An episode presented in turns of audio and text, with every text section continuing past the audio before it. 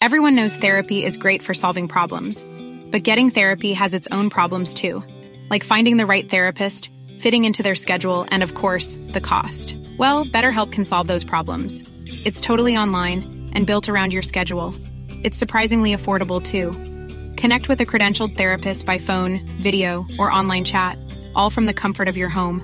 Visit betterhelp.com to learn more and save 10% on your first month.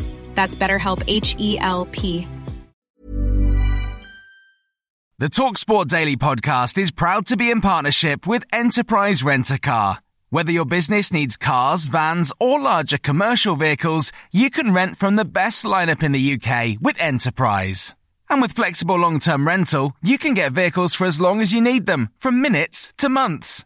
Whatever the mission, Enterprise's mobility experts can build a bespoke solution to suit your business needs. Visit enterprise.co.uk forward slash business to find out more. This is TalkSport Daily. Hello, happy Tuesday, and welcome to another edition of the Andy Goldstein Talksport Daily podcast with me, your host, without an Alice band. Yeah, Andy Goldstein. Yeah, the Alice band is gone. The hair is now well and truly in the Pirlo stage, so the Alice band is no longer. Until someone says, You look better with the Alice band. And then I go, oh, Do I? And they go, No, but it just looks better than the Pirlo because you don't like Pirlo, you look like Joe Allen. And I go, oh. Anyway, enough about my hair and Joe Allen. We start with a bit of VAR. Do we have to? Yes, we do. And after Patrick Bamford's goal was disallowed against Crystal Palace at the weekend, it left many Talksport pundits angry. You'll hear from Andy Townsend. Is he back again? Yep, he was on drive yesterday.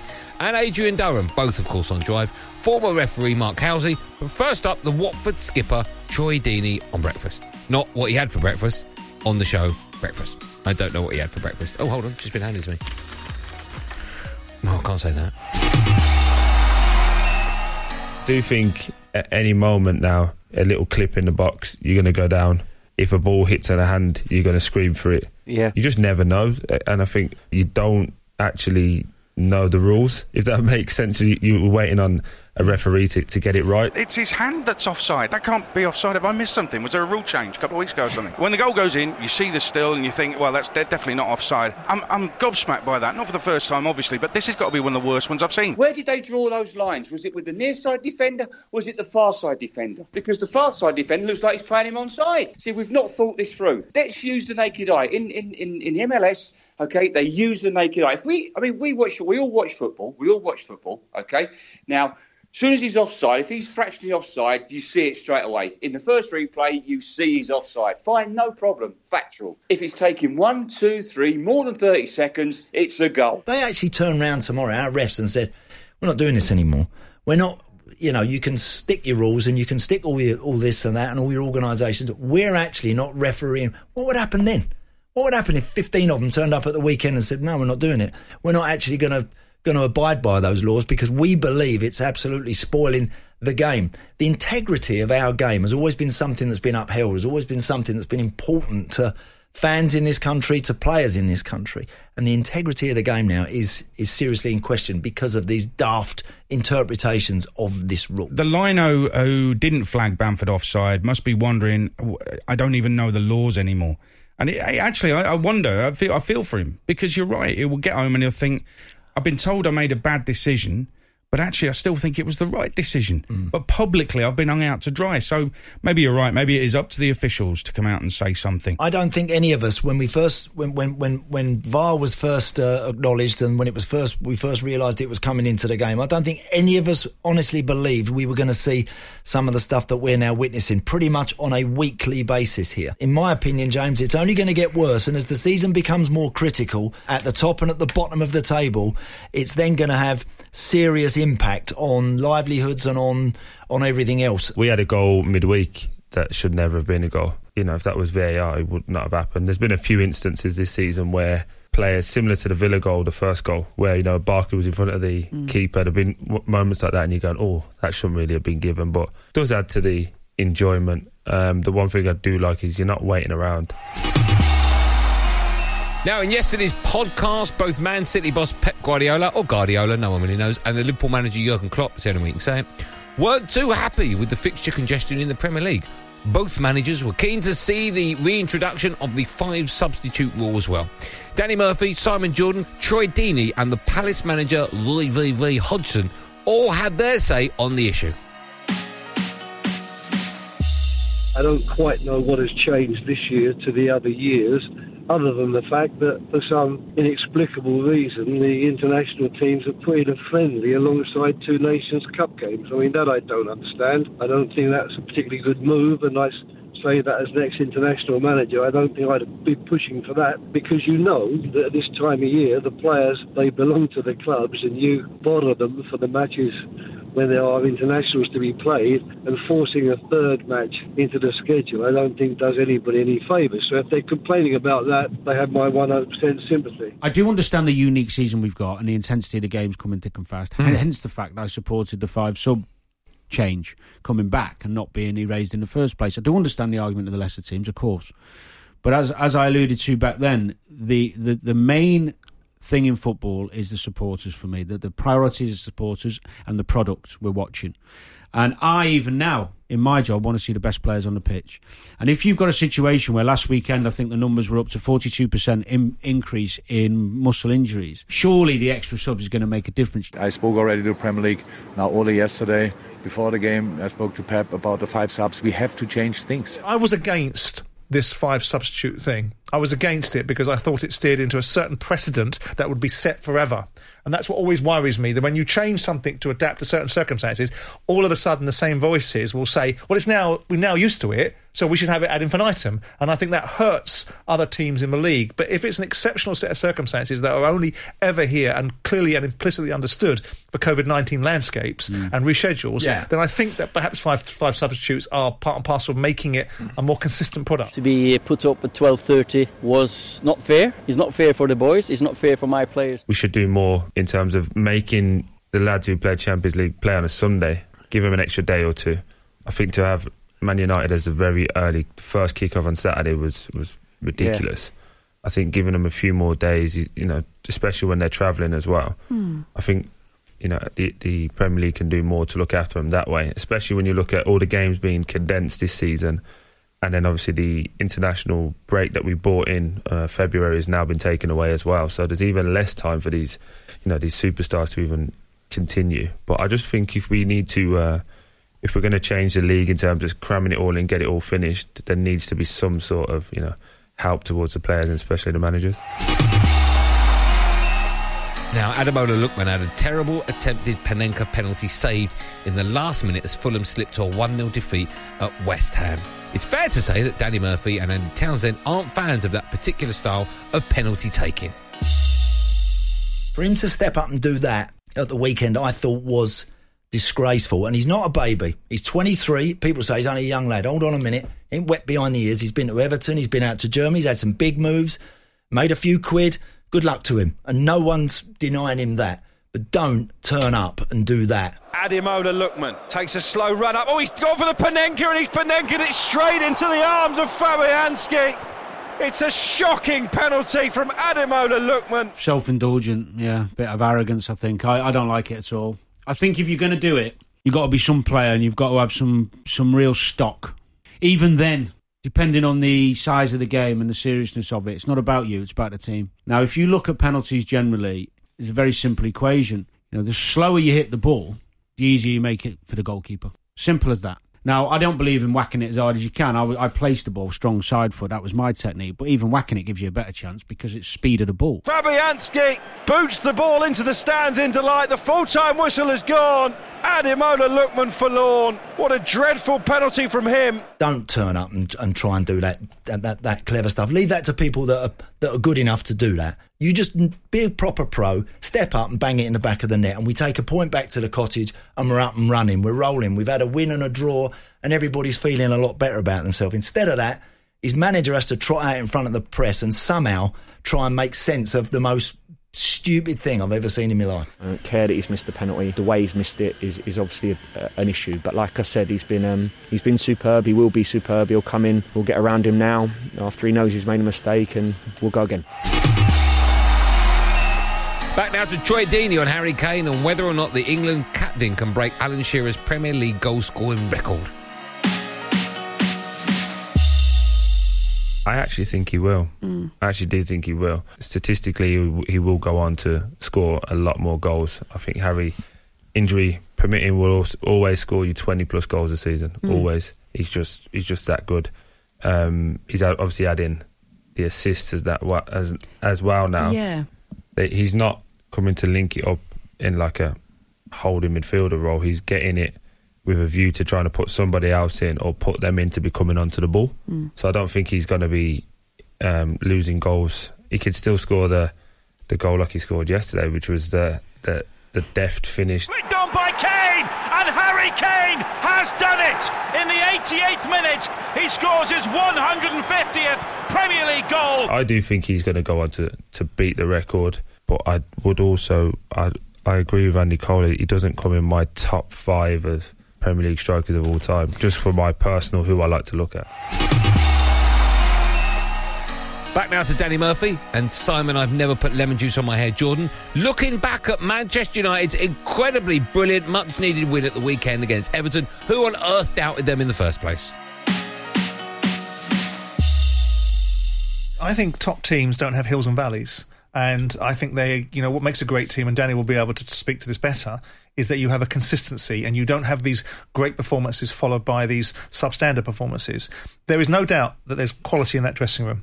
There's no doubt that Manchester United are a better team than some of the performances they put in. And Ole Gunnar Solskjaer is not a awful manager. I just believe that to get to the level that Manchester United require, which is to hang on to the shirt tails of Pep or Jurgen Klopp or whoever else you want to put into that bracket, Jose Mourinho, they need more than Ole Gunnar Solskjaer. United need to be sitting in the top four in a much better position than they are now come January for me. If they continue having erratic performances with the odd win sandwiched in between, I think by January he might be in trouble. Um, but I certainly don't think they'll be kicking him out the door at least till then. Edinson Cavani's first Manchester United goal seals a vital victory for the team, for the club, and particularly for the manager. Players can respond. You've got top quality players in there, and they will respond to certain situations. When you're getting pillared from pillar to post, as they were after the defeat in Turkey, you expect a response from big time players that have managed to land at Man United.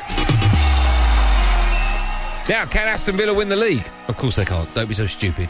But this is Troy Deeney saying that Villa, who are currently sixth in the Premier League, are getting back to where they're meant to be. And that is obviously sixth.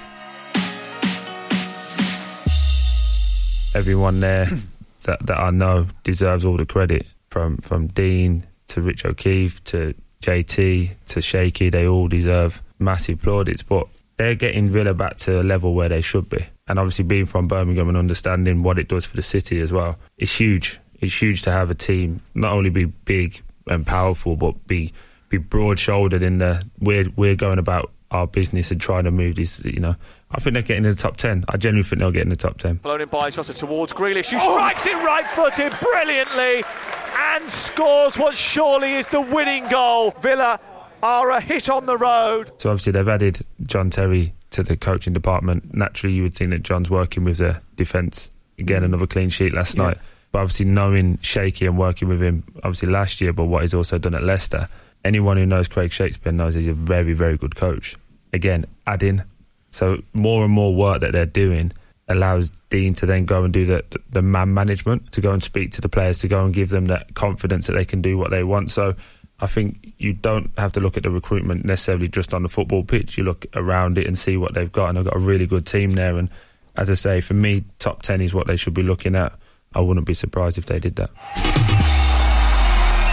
Now over to the press box with Danny Kelly, Sean Custis, and the Times' Henry Winter, all talking football.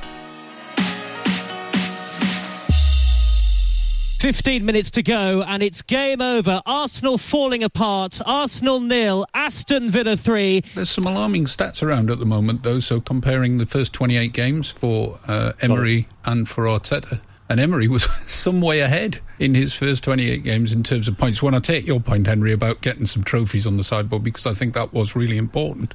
But it is a little bit alarming to see how Arsenal have dropped off, I, I think, over the last half dozen games. I just think everybody's saying, oh, Arteta's on the right path. He's got work in pro. It's a work in progress, I get you, but he is definitely on the right path. He knows what he's doing, he knows where he's going, and everybody knows where he's going. I don't think you can say that unequivocally. I think you've got to have some concerns about where it is. Particularly, I think that six hundred thousand pound a week is going out on two players, one of whom can't contribute at all because he's not in the squad, and the other one who isn't contributing on the field right now.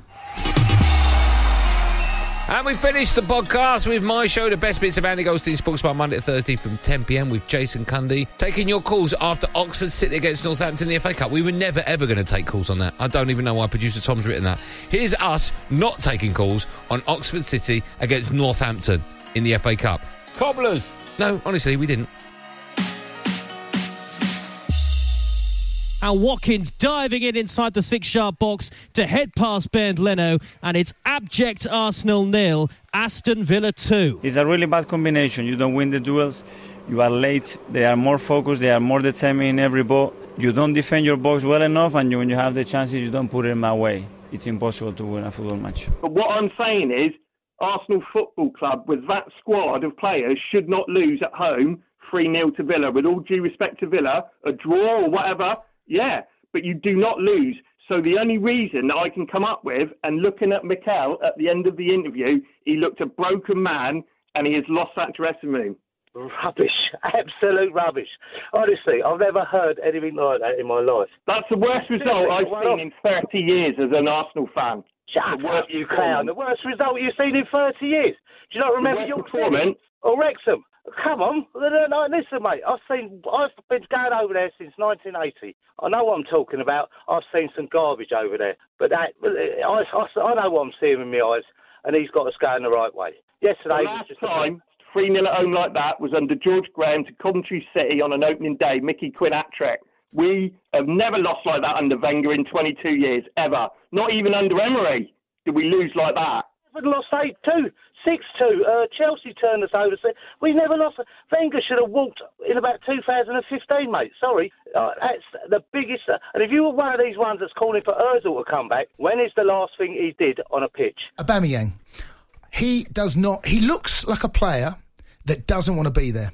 Honestly, now I wonder whether the brand of football he is starting to feel that his attributes are not being used. They're not being utilised. They are. They're not playing to his strengths. He scored one goal in open play. That was against Fulham first day of the season. Arsenal coming forward with Willian swept out to this left-hand side and Aubameyang, lovely chest control just inside the penalty area, and a fabulous goal by Pierre-Emerick Aubameyang. I don't quite know what Arsenal are. They're having a bit of an identity crisis, trying to move away from the Wenger era, where the last two or three years they weren't really playing the Wenger style of football. Arteta has come in and done a good job. Let's, I'm not slating Arteta. They've done a good job. He's, he's done. He's been there just under a year. Yeah. And where they were to where they are, you could say there's improvement. Well, yes and no.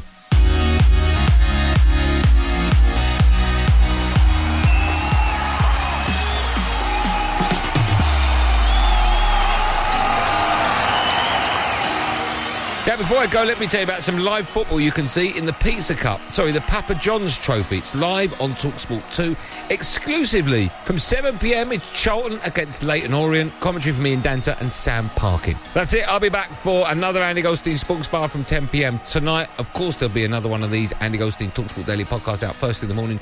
So do what you've got to do to get it. You know what I'm talking about. Until then, have a great day. Thanks for downloading. Thanks for listening. Be safe, everyone. Be safe. That was a podcast from Talk Sport. The Talksport Daily podcast is proud to be in partnership with Enterprise Rent a Car. Whatever your mission, home or away, don't delay. Enterprise has the vehicle for the job. Rent from the best lineup in the UK. With over 450 branches, Enterprise has what your business needs. From compact three-door cars to spacious SUVs and people carriers to vans, they offer a large range of reliable vehicles perfect for the job. To find out more and book, visit enterprise.co.uk. Small details are big surfaces. Tight corners are odd shapes. Flat, rounded, textured, or tall. Whatever your next project, there's a spray paint pattern that's just right.